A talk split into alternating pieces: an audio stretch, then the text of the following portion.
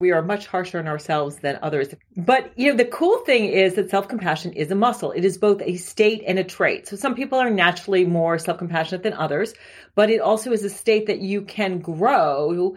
And the way that you do that is really threefold. There's these three elements of self-compassion.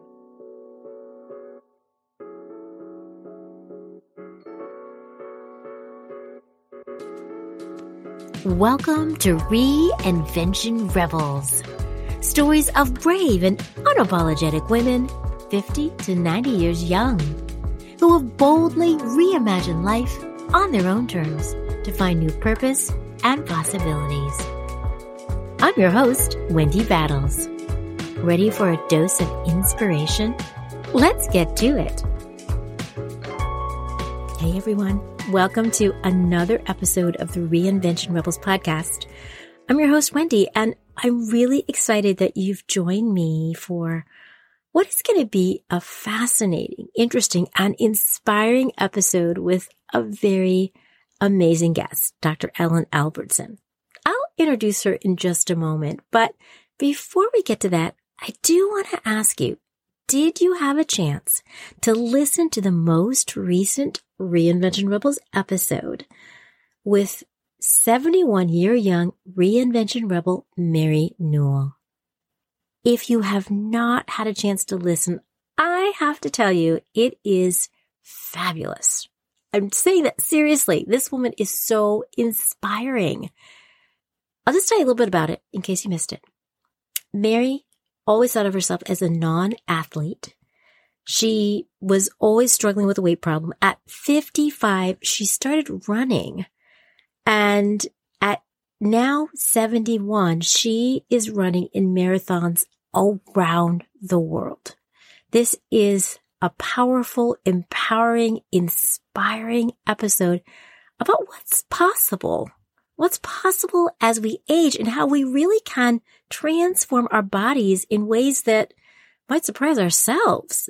But Mary said she is the strongest she's ever been at 71. So strong, so fit, so confident in her body.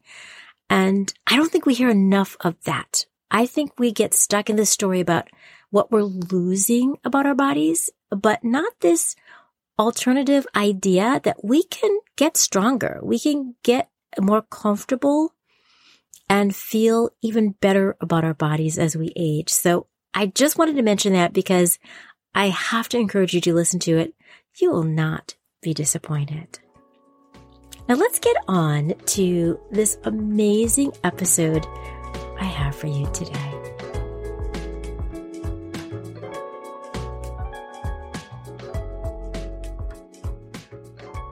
I'm so excited to introduce you to my guest today, 59 year young Dr. Ellen Albertson. This fabulous and inspiring reinvention rebel has reinvented herself multiple times over multiple decades. So she knows a thing or two about new beginnings, how to start fresh and see new possibilities. Dr. Ellen is a psychologist, registered dietitian, national board certified health and wellness coach, Reiki master, and mindful self-compassion teacher. Known as the midlife whisperer, she helps women raise their vibration so they have the energy, confidence, and clarity to make their next chapter their best chapter. A best-selling author, inspirational speaker, and expert on women's well-being, Dr. Ellen has appeared on Extra, the Food Network, and NBC World News and has been quoted in Psychology Today, Eating Well, and USA Today. She has written five books and articles for Self, Better Homes and Gardens, and Good Housekeeping. Her latest book is Rock Your Midlife. Seven steps to transform yourself and make your next chapter your best chapter. She brings over 25 years of counseling, coaching, and healing experience to her holistic practice and transformational work. She lives on the Champlain Islands of Vermont with her high-tech, raw food loving partner Ken and her tree climbing border collie Rosie. Dr. Ellen, welcome to the Reinvention Rebels guest chair. Thank you, Wendy. I am so delighted to be here, and you have such beautiful, uh, such a beautiful voice. Thank you. Thank you so much. And I am equally thrilled. I am very excited for our conversation to Reinvention Rebels, rocking midlife and inspiring other people, other women. So we have a lot to get to. And I'd like to start our conversation by talking about possibilities. You are a testament, Dr. Ellen, to seeing new possibilities in your life. And you have reinvented yourself many times in many different ways. I would love to start our conversation by asking you about which reinventions have been most impactful in your life and why? Wow, that's a great question. So I would say um, so many, but I think that um, going from the corporate world to become a nutritionist was huge because when I went to college, I didn't know what I wanted to be. And I went to a school that had, went to University of Pennsylvania. They had the Wharton School and I'd always been interested in entrepreneurship and marketing and business. So I went into business. I went into corporate, the corporate world but once I got there and I was living in New York City and I was uh, in retailing, I just didn't like it. I missed working with people. So my first reinvention was really going from the corporate world into becoming a nutritionist, working with people. That was huge. And then sort of, I would say after that, um, going into media. So my master's degree for nutrition was in um, media nutrition communications. So I learned lots of media techniques. I was able to both learn nutrition and also go to the communication school BU. So that was transition where I worked with my ex-husband as a cooking couple. So I was a celebrity chef. I had a radio show. So that was a big transition. And I kind of went back to become a personal fitness trainer, working with people again, and then becoming a coach and a psychologist. So it's all kind of come full circle. But I would say the biggest reinventions are really uh, marrying my love of working with people, inspiring people, helping people transform, getting more and more things in my toolbox to do that more effectively. And then also, I just love media. I love writing. I love being in front of a camera. I love being on podcasts and radio shows. So those, you know, it's sort of come full circle, but I would say going into the media world as the cooking couple was huge. And then, you know, really establishing myself as a practitioner, as a personal trainer, and on, also as a nutritionist and coach has been really big. I love it. When I hear you talk about that, the first thing I hear are a lot of parallels because I was a corporate person. I wasn't really into the corporate world. I studied nutrition. I really love helping and inspiring other people too. So I love this trajectory that you've been on and really this path of self discovery over the years. Because part of what I hear you saying is that you've tuned into what makes you shine, where you find your sweet spot, where you find something you love doing and you're great at doing that. And I feel like that's such a key part of midlife when we can kind of combine those things and find that sweet spot.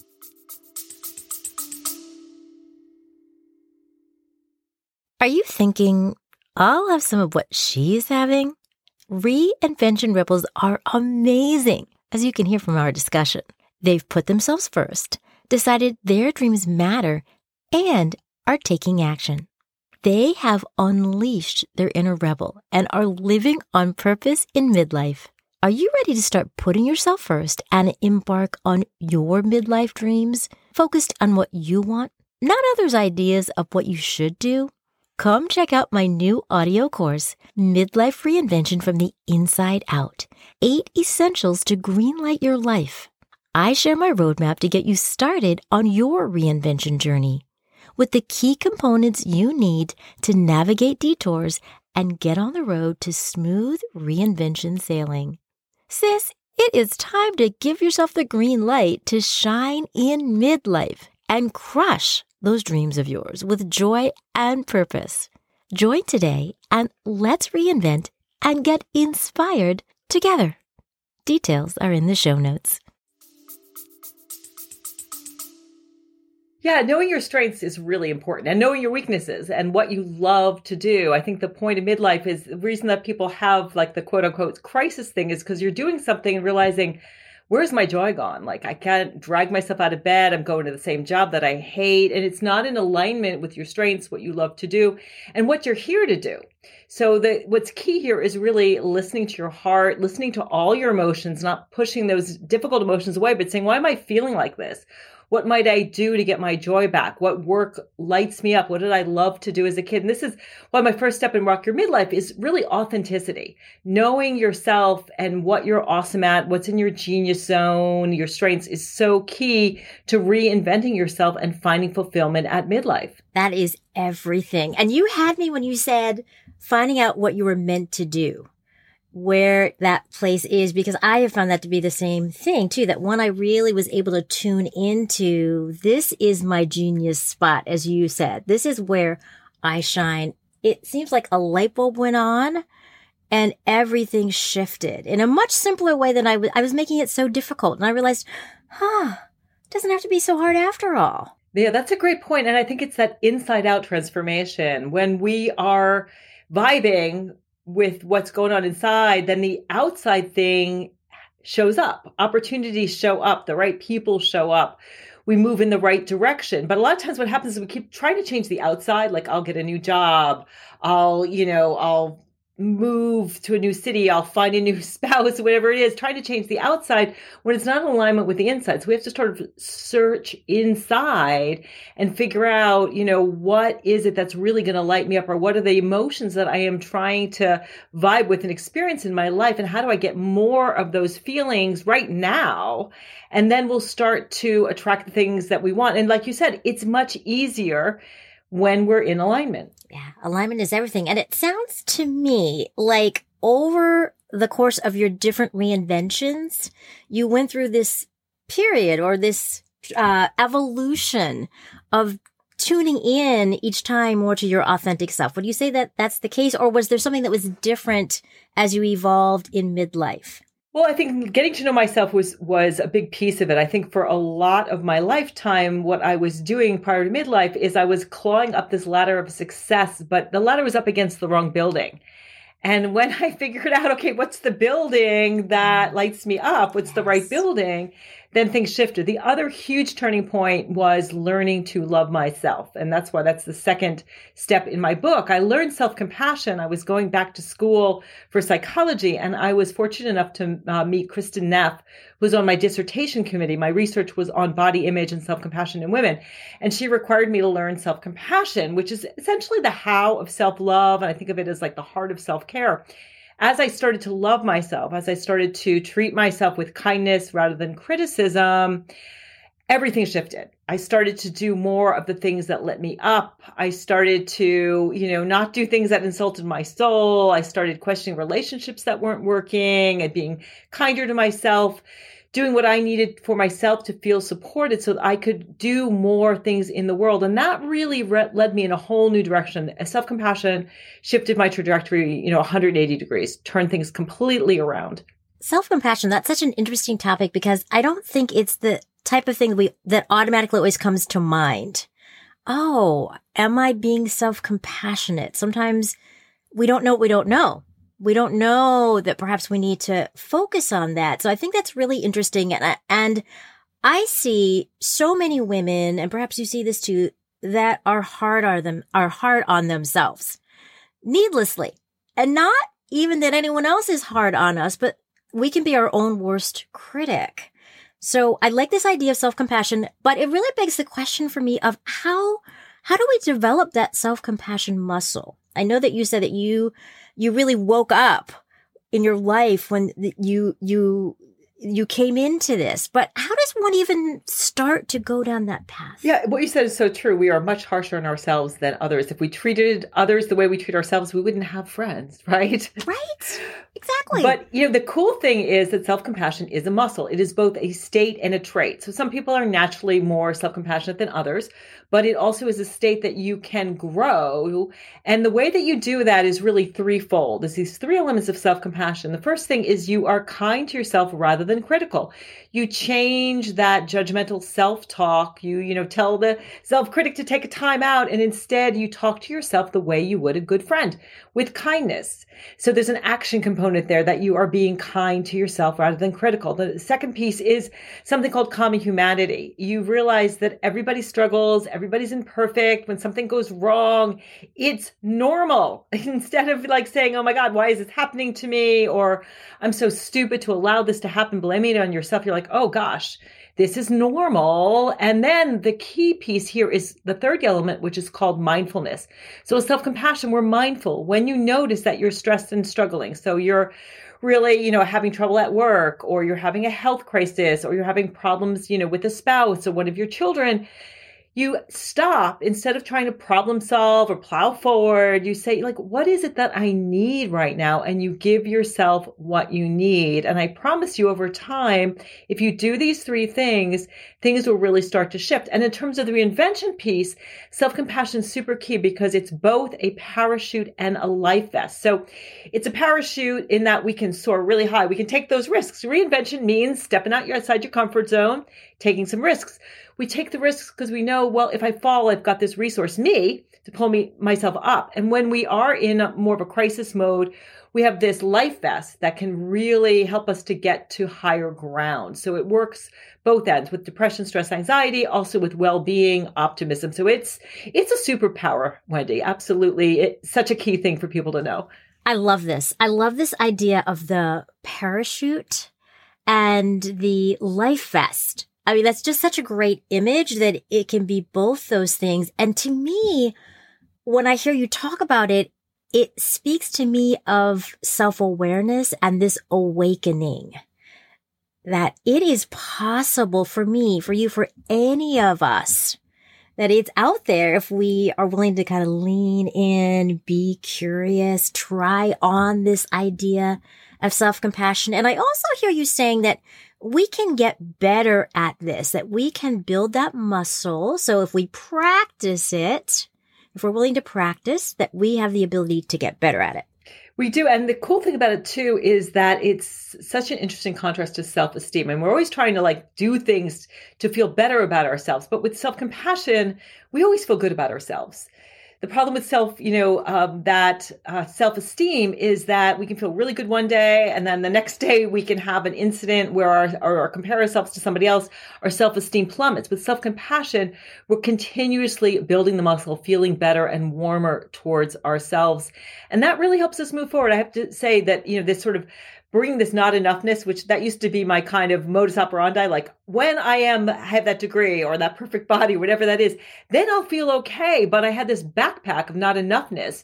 I was bringing it into my future self and it kept showing up. So now reinvention really starts with loving myself and then saying, what's going to make me happy? What's going to light me up? And then shine, that allows me to shine my joy, my light. And that really moves things forward. And as you said, creates this ease and attracts opportunities to really make the second chapter, the second act amazing. Yeah. And I, I think you said something too that spoke to me when you said shine the light because I think that when we can tune into that ease and we can shine our light, as you said, it, it just attracts all kinds of things. But I also feel like there's this amazing sense of freedom that I didn't have before. And I, I guess it's because I wasn't doing what I was meant to do. And it took me a long time to uncover it. And now that I've stepped into that, things feel so liberating. And I guess it took me until my mid fifties to figure that out, right? We're all on a journey, but I love that idea of it is possible for us to feel more free and liberated, honestly, no matter how old we are. Yeah, and more joyful too. I think that's what people more joyful, more confident. And I think a key piece too is that you get to a certain age and you stop caring what other people think. Yes. You know, you realize that you're running out of time and you want to really enjoy the the second chapter or your second adulthood. And I think a big piece is we're living longer, right? So we have all of this opportunity for reinvention to really figure out what's going to light us up. So we can just go for it. Totally and completely. And when we do, it's like, ha, because I also think that when we go for it, when we put ourselves out there, and yes, it's risky and sometimes it's a little scary to do that because we don't know what's on the other side. But when we are willing to do that, it is amazing as you said, the joy that we can have that sometimes I feel like we don't even know was possible. Yeah, joy kind of sneaks up on you. It surprises you. But if you stay in your comfort zone, you're never going to get to that place. If you keep doing the same thing, you're going to get the same results. And so if you have that, I think I posted the other day on, on Instagram, just, you know, if you've got that desire to write, to paint, to sing, to dance, to do a podcast, well listen to it and then you know figure out the next smallest step. And maybe that step and that's why i love the self-compassion piece because if you're, you're like and i know i need to do something. I know i need to reinvent myself but i'm not sure what it is. Starting with the self-compassion really will start to change things because you'll do what is in your best interest. You'll listen to your heart your soul you want to create a life that feels really good for you so that's just a very specific thing that you can start with and then also starting with that authenticity piece figure out who i am and what lights me up. Think about what did you love to do when you were five? Like I knew when I was five years old and they went around the room and they said like, what do you want to be when you, you grow up? What did, what did you say, Wendy, when they, when the teacher asked you that? Do you remember? I, the first I, thing you wanted to be? I think a teacher. I wanted to be a teacher. Yeah, I wanted to be a writer, and I don't know why. I didn't even know what a writer was, and it just. But now that's a large part of what I do, and but I knew at five that that was something that I wanted to do. But we know who we are, what we want to do, but we have to step out of our comfort zone. But I think that getting to the end of my life and not fulfilling my destiny is a heck of a lot scarier than whatever it is that you know we we face that keeps us from reinventing ourselves. I think that that is so true. And it's interesting. You asked me about what did I want to be because I know that when I got to be about nine or 10, I loved sports and I decided that I wanted to be a sportscaster.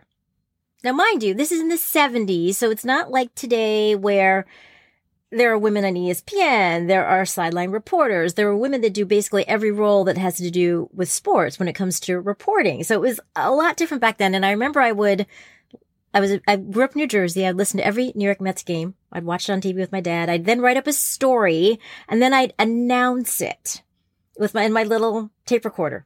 Like I this is me. And I always had this dream. Well, it's very interesting, I think, how we can get that inkling when we're younger about something, even though we have no clue, right? You don't have any idea what that even means when you're that age. But fast forward many years later and I am, I'm taking those skills I love, using my voice for good. It's not as a sportscaster, mm-hmm. right? So that's yeah. changed, but it's still that same idea, right? That same idea of being a teacher, right? Inspiring people. So I, I think you're onto something with that, that we can look backward often to get clues Hey, are you loving this episode as much as the conversation that Ellen and I are having? You can tell we're having a great time, right? If you're loving this, if you're garnering really helpful information, if you're feeling inspired, I'm going to ask a small favor. Would you mind writing me a brief review about this episode, about the podcast, about what you love? On Apple Podcasts or Podchaser or at reinventionrebels.com. It's simple, it only takes a couple of minutes, and you can find all the details in the show notes. Thanks so much. Yeah, often when we're young, we have that bred out of us, right? So, like, I was a theater kid. Like, I love to dance and sing and play music. And, you know, my mom was always like, shh, gotta be quiet. Everyone was supposed to be super quiet and well behaved. And so I wanted to be a good girl more than I wanted to be on stage. And I was also kind of, I think, told to be small. But now that I'm, you know, like you in my 50s, I am all about, you know, putting myself out there. I mean, actually, one of the things I'm loving right now, it's not exactly reinvention, but I'm playing the ukulele. I'm teaching myself ukulele and it's super fun. And I'm realizing, gosh, as a kid, I love to sing and I'm loving dancing again and all of these things that we kind of like shove, you know, into a drawer and we forget about. And then we wonder why we feel so dead inside because those parts of ourselves, we need to rediscover them. I love, I don't know if you've listened to um, Will Smith's autobiography, but he talks about, you know, his wife Jada And, you know, he talks about how she had to like rediscover the bones. There's a great book out called, I think it's called Rediscovering the Bones, and how we have to sort of excavate these parts of ourselves that we have just, you know, shoved again in that drawer under the rug because someone told us that it wasn't okay. And that might have, it usually happens before we're 10 and we wonder like like you said why am i not joyful? How do i get that back? And it creeps up into you and all of a sudden you realize you know you've got your headphones on and you're talking in a mic and gosh you're joyful. Exactly exactly. And i have to say i love that you're playing the ukulele that you are learning how. That is so cool. And uh, just a great example of anything is possible. We whether it's a hobby or it's something bigger we want to pursue that when we have that inkling, and I love that idea of the excavation, that we can kind of dig down deep, really begin to take, a shovel out all that dirt that perhaps is covering up that gem that's hidden below. Because I think you're right that sometimes, especially as women, I think we're, we are made to stay small, to not tune into or not always be encouraged to find that voice and express that voice. And, you know, we, I think we self, you know, monitor ourselves so much. So all of those things I think are such key ingredients to reinventing ourselves. Well, I think it's changing. I mean, something that I'm finding that's so refreshing is that women are collaborating like we are not competing. Like i don't want to be you you don't want to be me. It's just about being the usu when you come down to how do i be my absolute best self? How do i know myself love myself energize myself reinvent myself empower myself enlighten myself? How do i do all of those things? That's when life gets really joyful and we kind of fall in love with ourselves and our lives and you know we start to attract different friends and life gets really really juicy yeah, it does. It does. And speaking of juicy, Miss Ellen, Dr. Ellen, I have to say that I saw your Instagram video the other day when you were dancing joyfully. So it's fun. That was my fun. first one. It was I was a little scared and I grew I wanted to be a dancer along with being a writer. Like being a dancer was I loved to dance. I grew up doing modern dance. I was in New York. I would have teachers in from New York City and I was like, "All right, it's it's time to do the dance video." So I'll be doing more of those. I think it's great. And I and you know, I think too that when we see sometimes when we see other people doing something like that, it gives us permission to do it ourselves. Our own version of it. But I think that that was great. I was, cause I thought, you know, one day I'm going to do a dance video. I've been thinking about that, but you know, I mean, I'm just starting to even experiment with doing reels. And I said, oh, Dr. Ellen's doing it. You know, any of us can do any of these things if we're willing to lean in. And I think so much of it to me that we're talking about in this conversation speaks to the idea of curiosity. Just being curious about what could be possible. And and that it's okay if i try something and it doesn't work out. Yeah absolutely. I love the word curiosity of just exploring and asking what if. And it's it's super important as you're thinking about this reinvention to understand the neuroscience. So your brain isn't interested in you being happy reinventing yourself. What your brain wants to do is keep you safe. And change and transformation reinvention is not safe to your to your brain so you have to, you know, kind of get outside your comfort zone. But honestly, what's the worst thing that's going to happen? I mean, as far as if you're thinking, gee, I want to show up in social media. I mean, it's so incredible that every single one of us is a creator now, can be a creator, whether it's Facebook, whether it's doing a podcast, whether it's writing a book. We all have the ability to have our own media platform and put ourselves out there. And honestly, the worst thing that happens is nobody nobody likes it. And so you're like, okay, well, then I have to do something differently. It's not a big deal. Nobody is, you're not in any mortal danger. No one is going to like hunt you down. People are not, I, I have had so few times that people have, you know, trolled me or anything like that. It's honestly, people may not, you know, like your post and then you have to be like, okay, do I want to keep doing this? Do I want to like switch it up? But if you want to have a voice and put yourself out there, it's actually incredibly easy to do and it's free as long as you have a cell phone, you can do all kinds of stuff. Absolutely. And it is a great way to test the waters in whatever way that reinvention might manifest, whether it's on social media or it doesn't necessarily have to be Instagram. Maybe it's doing a Facebook live. It could be anything, right? It could be talking to our friends. Eh, so many opportunities to just get out there. And that, that speaks, says to me a little bit, sort of building on this idea that you mentioned about self compassion and building that muscle. What goes hand in hand with that for me is this idea of building our courage muscle. Because part of what I heard you say is once you get that idea, whatever that idea is, you can kind of you can step out in small ways, which to me speaks to I can I can over time I can I can build my courage muscle. So I am curious about your reinvention journey and how you built your courage muscle muscle dr ellen what have you done to do that? Well it's great also to note that that the word courage courage is the root is core which is heart. So as we're thinking about you know our hearts and building that, listening to heart, it's so important. So for me, it's just always doing the things that scare me and coming out more and more as my authentic self. I remember the first time that I went from, I was showing, I had a brand that wasn't working very good. And I was showing my 40 year old self when I was actually in my 50s. And I just felt like an incredible hypocrite, completely inauthentic. And I'm just like, you know what? F it. I'm going to just show my own self what I really looked like. And I posted a current picture and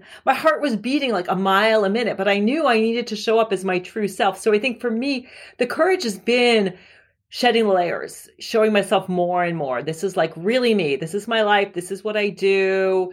Um, not, you know, having it completely fluffy and wearing a ton of makeup, but or anything. I mean, it's fine if that's your thing, but just me being me.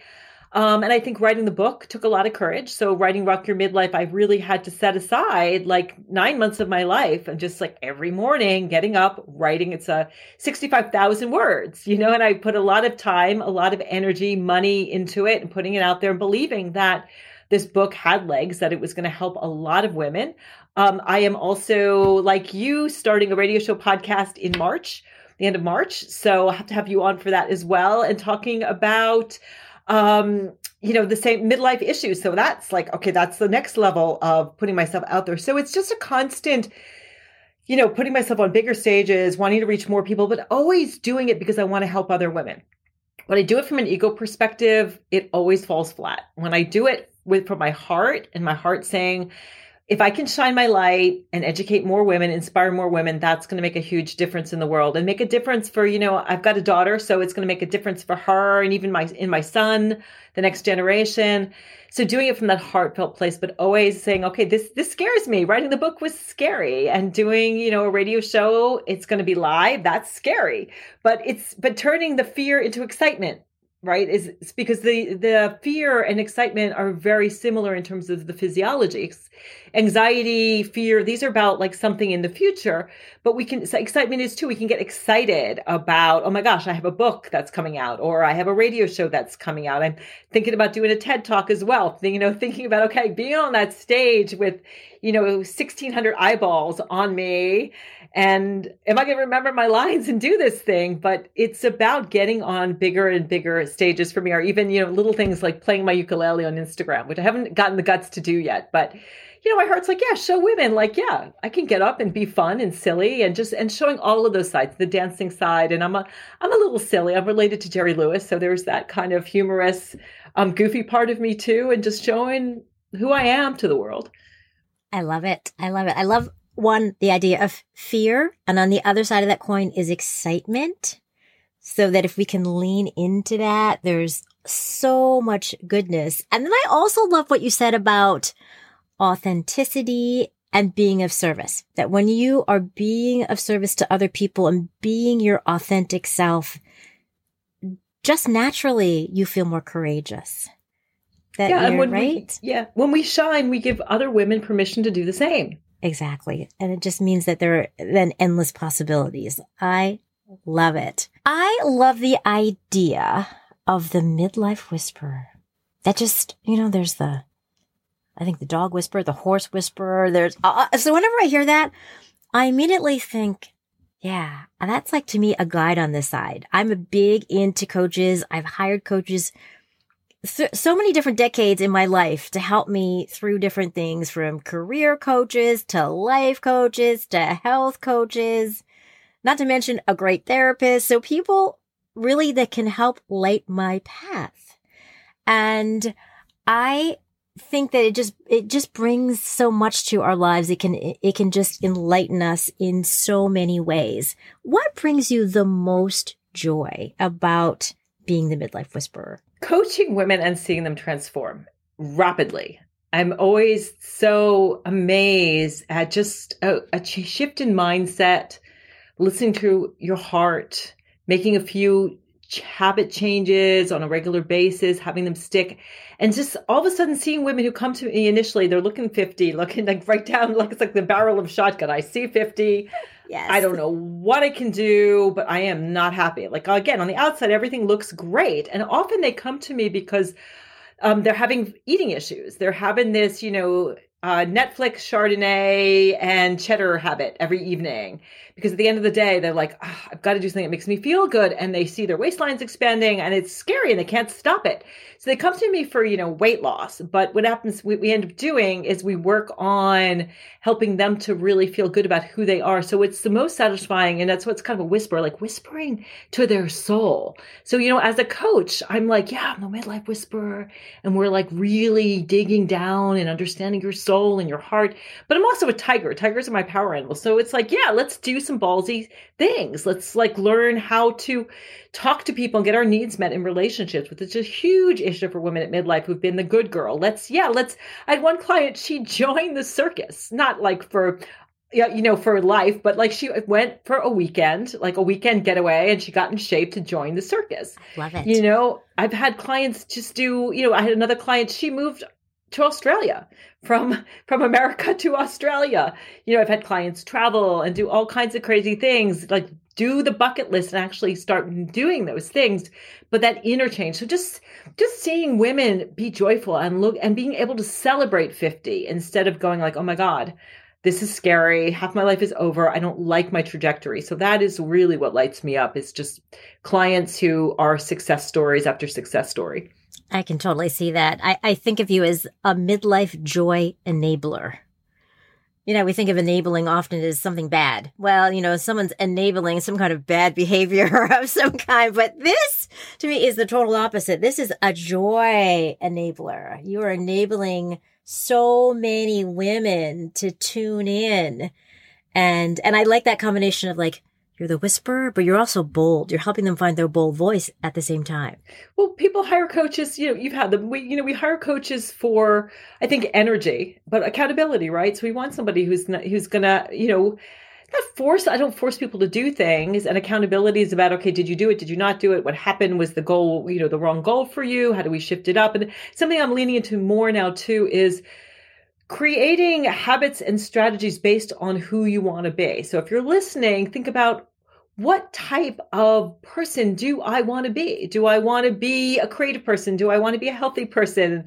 Do I want to be, you know, a wealthy person? Do I want to be a more joyful person? And then think about what are the habits and strategies that you can put in place to get to that place. I love um, uh, James Clear's book, Atomic Habits, where it's small little changes really add up. Yeah, that, that, that makes such a difference. And it just goes to show that we can build anything we want to if we have the desire. And I think so much of what we're talking about and certainly what you talk about in your book, Rock Your Midlife is to me has a lot to do with our mindset what our mindset is as we're navigating midlife, what we see could be possible. And if we can't see it, then helping, finding someone, reading a book or finding a coach that can help us with that. Why is mindset so important in midlife? Well, our thoughts actually create our emotions and our habits. So we become what we think about all day. So if you're thinking about my life is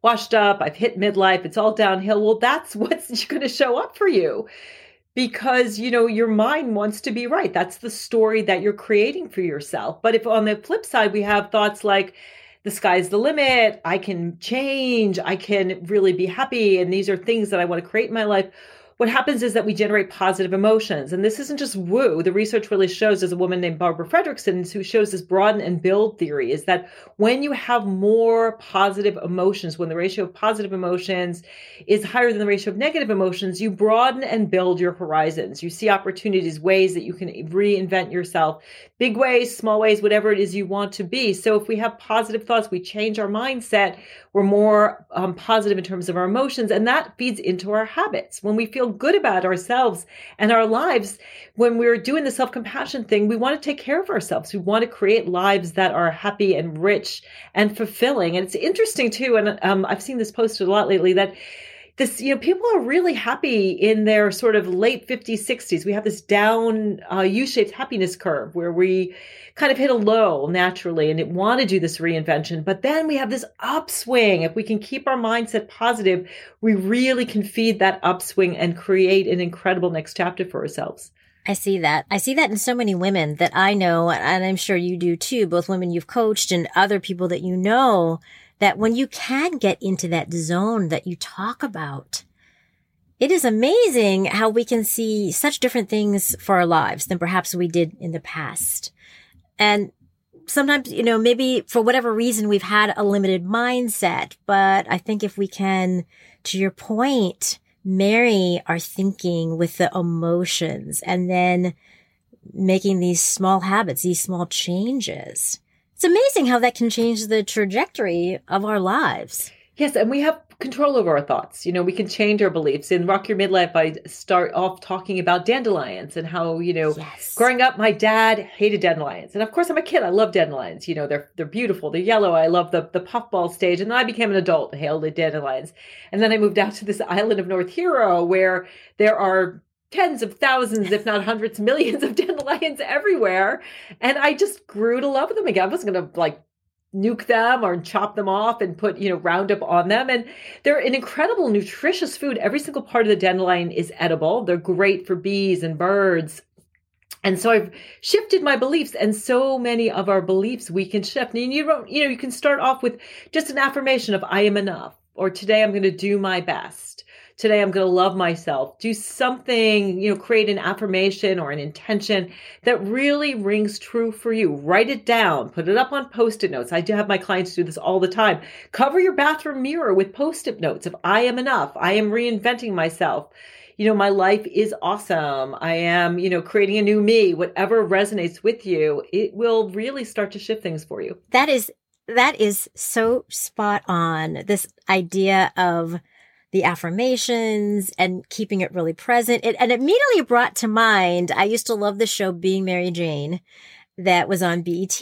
And this character, Mary Jane, she would put up all these post-its everywhere, like in her bathroom. I mean, you know, just kind of reminding herself of these things. And I have found that to be such a powerful tool to remind myself because you said something I thought that was so important when you said that we can shift we can shift our mindset that it's not set in stone that you know you and you did beautifully explained about the dandelions how growing up they were great and then you got to be an adult you're like this stinks. They're everywhere. But then how you got to this point of but wait a minute. There is something really good about dandelions. And honestly i didn't know all that that they were that they did all these great things. I only know them to be the same thing that many of us know them to be as you expressed so I think that that's really insightful though about how we can still always have the possibility of shifting. Yeah, we can also think about, you know, the weeds in our lives. We can look at them as weeds of like whether it's like this relationship I don't like, I don't like the pandemic, I don't like that my, you know, my body's changing, or we can look at them and say, okay, how do I use these weeds, these things in my life and work with them and see them as opportunities to shift and change?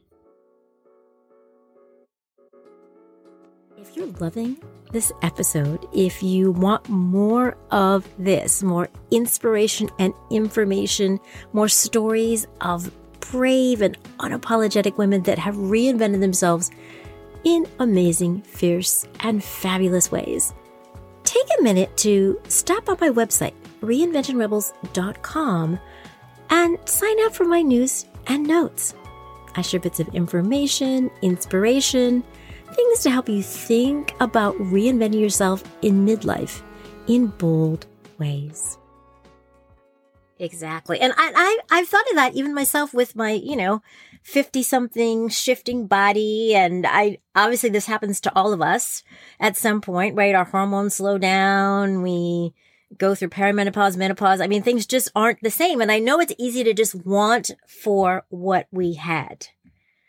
Remember when my body did all these things, but you know, my body can still do so many things and it can do different things. So I try to really live in that space of, there's always more possibility for me to feel good in my body as I navigate midlife. And it doesn't have to be terrible by any means.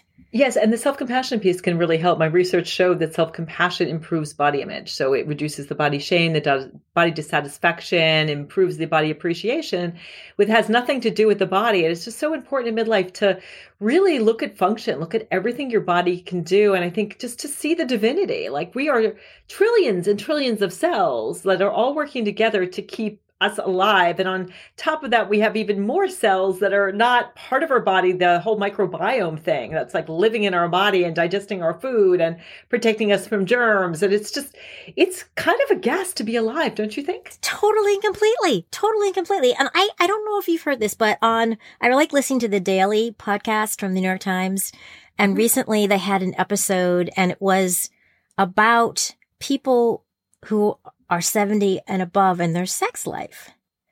And I thought it was fascinating. It was about 50 minutes, this podcast episode, but there's such a stigma about women, about our sexual selves as we age. We're already often so self critical about our bodies to begin with and our changing bodies. And then add on now this other variable of what does it mean to be sexual as I age when I feel like things are sagging or changing or I don't feel good about my body, let alone someone else looking at my body that I don't feel good about. And I thought this podcast was so empowering because it was all about people who are older than me that are having a lot of sex and enjoying it. Yeah, and I think it's partially well, of course, there's no pregnancy, right? Right. there's no kids around.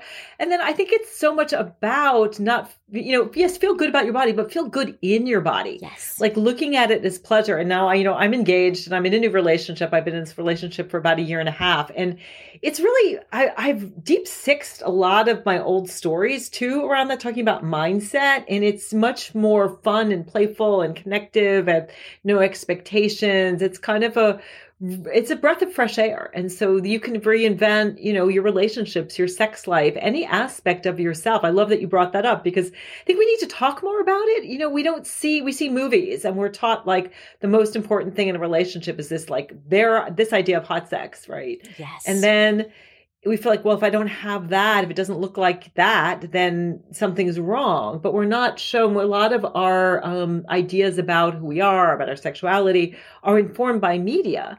And I think it's great that we're, you know, there's show, their podcasts like yours, and the New York Times is talking about it, and you know, we're getting more characters in the media, a little bit more, that are really showing what midlife is like. But we need more of it, I think especially for women. Especially for women. I couldn't agree with you more because it's still, even when you hear all those things, it's still hard to sometimes apply to yourself to think, okay, well, Dr. Ellen might be doing that.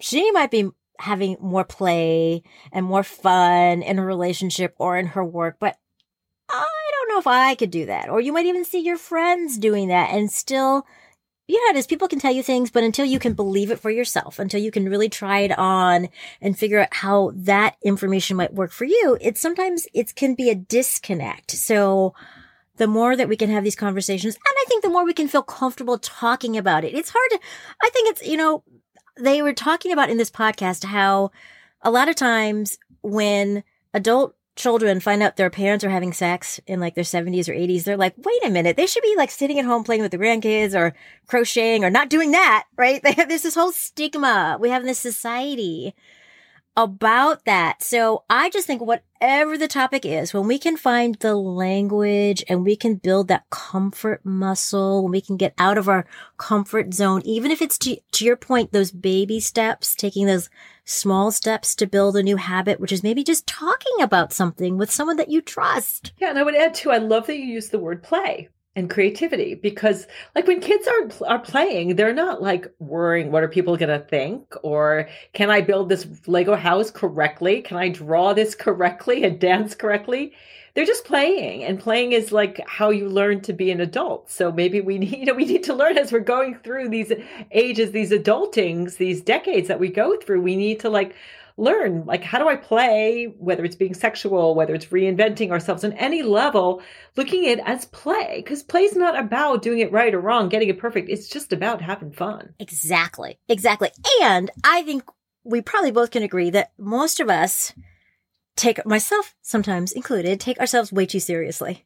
I, right, I just have to do this really, really well. I mean, I've definitely have gotten really comfortable with the idea of being perfectly imperfect that I'm so far from that as we all are, but that's okay. Like I can find so much more space to thrive when I've accepted this idea that it's great to be perfectly imperfect, that I'm figuring it out and that I can have more play which just I don't know brings me brings me joy. And I, I was telling you before we started that yesterday I ended up having this day date with my husband in a very unexpected way. We just went out to run an errand, which turned into a whole afternoon of like putzing around, going into these shops, going to have this impromptu late lunch. We're the, often I'd be like, oh, you know, I've got all these other things I need to do. But yesterday I just was in that space of being really open it was a gorgeous day out. It was cold, but it was, it was beautifully sunny, which always makes me feel good. And I just really leaned into let's let's play. That's fabulous. Yeah, it is. It is so important. And I love what you said about the being perfectly imperfect because if you want to reinvent yourself you're gonna I, I, can call them mistakes you know? Mistakes are just stepping stones on the road to success of where you want to be and it's a, it's a cliche but you got to enjoy the journey. You've got to enjoy every step along the way and see all of these things as opportunities to learn and grow and inspire other people and i think if you have that playful mindset and you let go of the expectations and the way that you're supposed to look and how it's supposed to be and just enjoy figuring out for yourself and just be like whatever works for me is is fine. You'll get there. And so i love that you you played i played too. I we we went cross country skiing and oh, we watched just the bridges of madison county which was interesting because that's kind of um, i was i'm just interested in midlife and women with meryl streep kind of having uh, a wonderful experience with Clint Eastwood. So it was a, a, interesting movie to sort of look at where women were at in 65 versus today and all of the opportunities that we have versus where our moms were at. I remember when my mom, my brother, my um, old, the oldest sibling went to college, my mother cried. She was so upset. And, you know, I was sad when my daughter went to college, but I also was celebratory. It was like, okay, I'm hidden into empty nests. There's going to be more space for other things. And I was super happy that she was on her journey and she was on, you know, her next level of reinvention. We have to keep moving. It's like, I guess the Woody on the shark, right? We got to like be like a shark. You're either like moving forward or you're not. Exactly. And that that's such a beautiful way you put that. This idea of moving forward and how generationally it is so different. So different. And I think that, you know, these generations now we, we see so many more possibilities. So I'm grateful that we just have the possibilities that we can lean into these possibilities and see all the different things that we could do. I love all the wisdom that you have shared today, Dr. Ellen. So many insights, so much great advice from your book, Rock Your Midlife. As we're beginning to wrap up, I would love to know what else you'd like to tell the audience about midlife, reinvention, any of the above? Yeah, I'd love to mention um, destination vibration because that really was a pivotal thing for me. It just, your life can be so much better than you imagine. What I ended up doing is um, when the pandemic hit, I took this class and I learned this technique called destination vibration where I envisioned uh, an emotional that I loved joy. So I wanted to be more, had more joy in my life. And I envisioned myself getting back to dancing again. So I, I saw myself at five and in my 20s and my teens and dancing and started dancing more myself. And even though, you know, we were in lockdown and I feel like I, intra- I attracted this incredible place of North Hero and this amazing man who loves to dance and just something that's so in alignment. So I guess that just wherever you are at, if you are not satisfied satisfied with an aspect of your life, whether it's your relationships, your body, your mind, your heart, your spirit, your career, it's never too late to reinvent yourself and connecting with the way you want to feel through visualization. And I tell you exactly how to do it in the book really will attract that next step for you. So if you don't know what that next step is, that next, you know, the, the down the road, what that's going to look like, you only need your next step. Okay. So like, what is like one thing I'm going to do tomorrow? Maybe you love to bake cupcakes. So it's maybe like, well, maybe I'm going to bake a bunch of cupcakes and bring them to my kids' school, or I'm going to bring them to the fire department, or, you know, I don't know. I, but just thinking about what's that thing that I love to do and how can I do more of that in the world? What really lights me up? So you don't need to know what the whole thing is going to look like. I don't think we ever know what the whole is going to look like.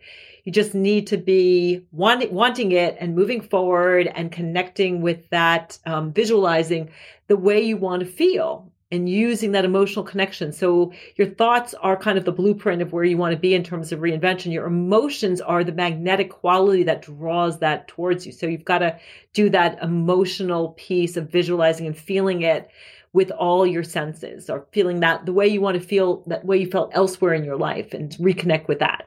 It is amazing the power of visualization and how that can really transport us forward into what that thing is when we're willing to take the time, lean into it and see what could be possible. So everybody, you got to go check out this book, Rock Your Midlife. You can hear that there are so many gems in this book and I've only just gotten started. I haven't had a chance to even get through the whole book yet, but it is full of information, inspiration, and ideas that can really light us up.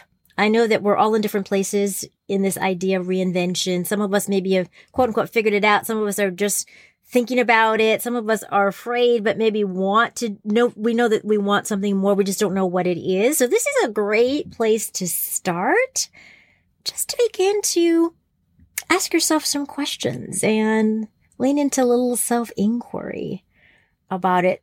Which brings me to my question. Dr. Ellen, where can people find you? You shared this great information, all this inspiration. I know people listening are going to be like, well, where can I find Dr. Ellen? I know she's on Instagram because she's making dance videos and, and other things and we'd be playing the ukulele, but where can people find you to connect? Well, first, thank you so much for your kind words about the book. So I, I'm glad that you're enjoying it. And I am. Got, that's been huge for me to hear other women saying, you know what, it's coming at the right time, the right place. I wanted to write a book that was more of a how-to manual because there's a lot of memoirs which are great, and the book has memoirs and stories. So if people want to get in touch with me, just Google the Midlife Whisperer. I am the only midlife whisperer on the planet. Um, I am the Midlife Whisperer on Instagram. On Facebook, I'm Dr. Ellen Albertson. But if you just go to the midlifewhisperer.com, you can grab the book. I've got a free gift there as well. And then you'll have uh, little buttons that will allow you to connect with me on social if you want to do that. I would love to meet you. And if you are struggling, happy to get in a conversation and keep listening to Wendy because I think that's so important. One thing we didn't talk about is be judicious with what you consume media wise. So fill yourself up with those shows, those podcasts, those, you know, television programs and social things that light you up and inspire you and challenge you to reinvent yourself. It is so right on about that, right? I think we can all sometimes get overwhelmed, especially these days with so much bad news and, and challenges. We're all faced with all kinds of challenges, I mean, personally, globally, you name it. So you are right about consuming things that lift us up, that inspire us, that help us shine that light and hopefully lead us down this path of reinvention, whatever that means for any of us. I cannot thank you enough for joining me today. It has been such a pleasure to have this conversation about midlife reinvention, rocking our midlife and what honestly is possible for any of us, really at any age, mm-hmm. whether you're listening. Because a lot of people listen that aren't even in midlife. They might be younger. My mom listens and she's 89, so she's definitely past midlife. but I think that there are endless possibilities. So, so thank you, Dr. Ellen. Thank you so much for gracing me with your presence today. Thank you, Wendy. It was a blast. Hey, amazing listeners. Are you feeling a little social? Come join me on social media for a big dose of inspiration. You'll find me on Instagram at Reinvention Rebels. Same thing on Facebook. And also, I'm on Twitter at Rebels Reinvent. I look forward to seeing you soon.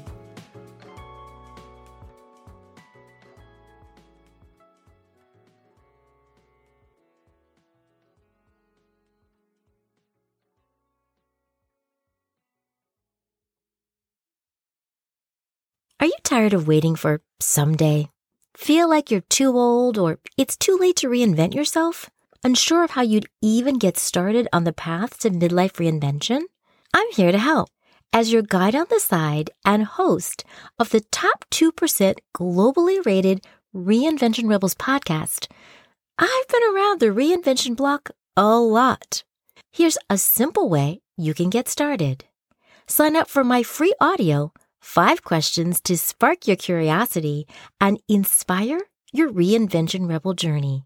It all starts with getting curious about what's possible. And I've got five questions to help tease out some very cool ideas.